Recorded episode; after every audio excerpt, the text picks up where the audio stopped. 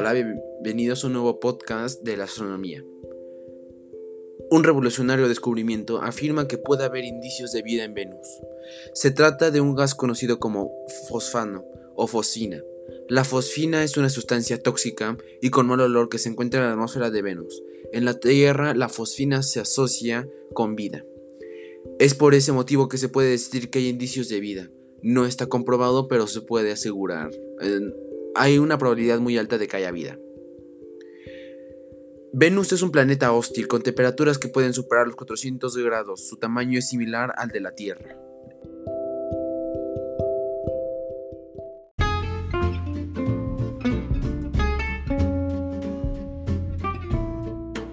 Vamos a unos cortos comerciales y regresamos con un dato curioso sobre Venus.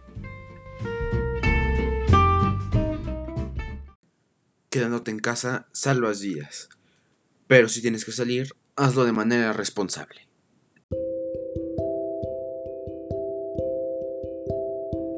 Ahora después de esas breves pero breves comerciales, regresamos con un dato curioso sobre Venus. ¿Sabían que los días duran años en Venus? En Venus un día es equivalente a 243 días terrestres. Sin embargo, un año venusiano es equivalente a 224 días en la Tierra. Un dato interesante es que puede generar confusión, pero tiene una explicación demasiado sencilla. Un día se completa cuando un planeta da una vuelta sobre sí mismo, mientras que un año se termina cuando se completa una órbita alrededor del Sol. Pues bien, Venus tarda más en hacer lo primero que lo segundo, y por eso un día venusiano es más largo que un año venusiano.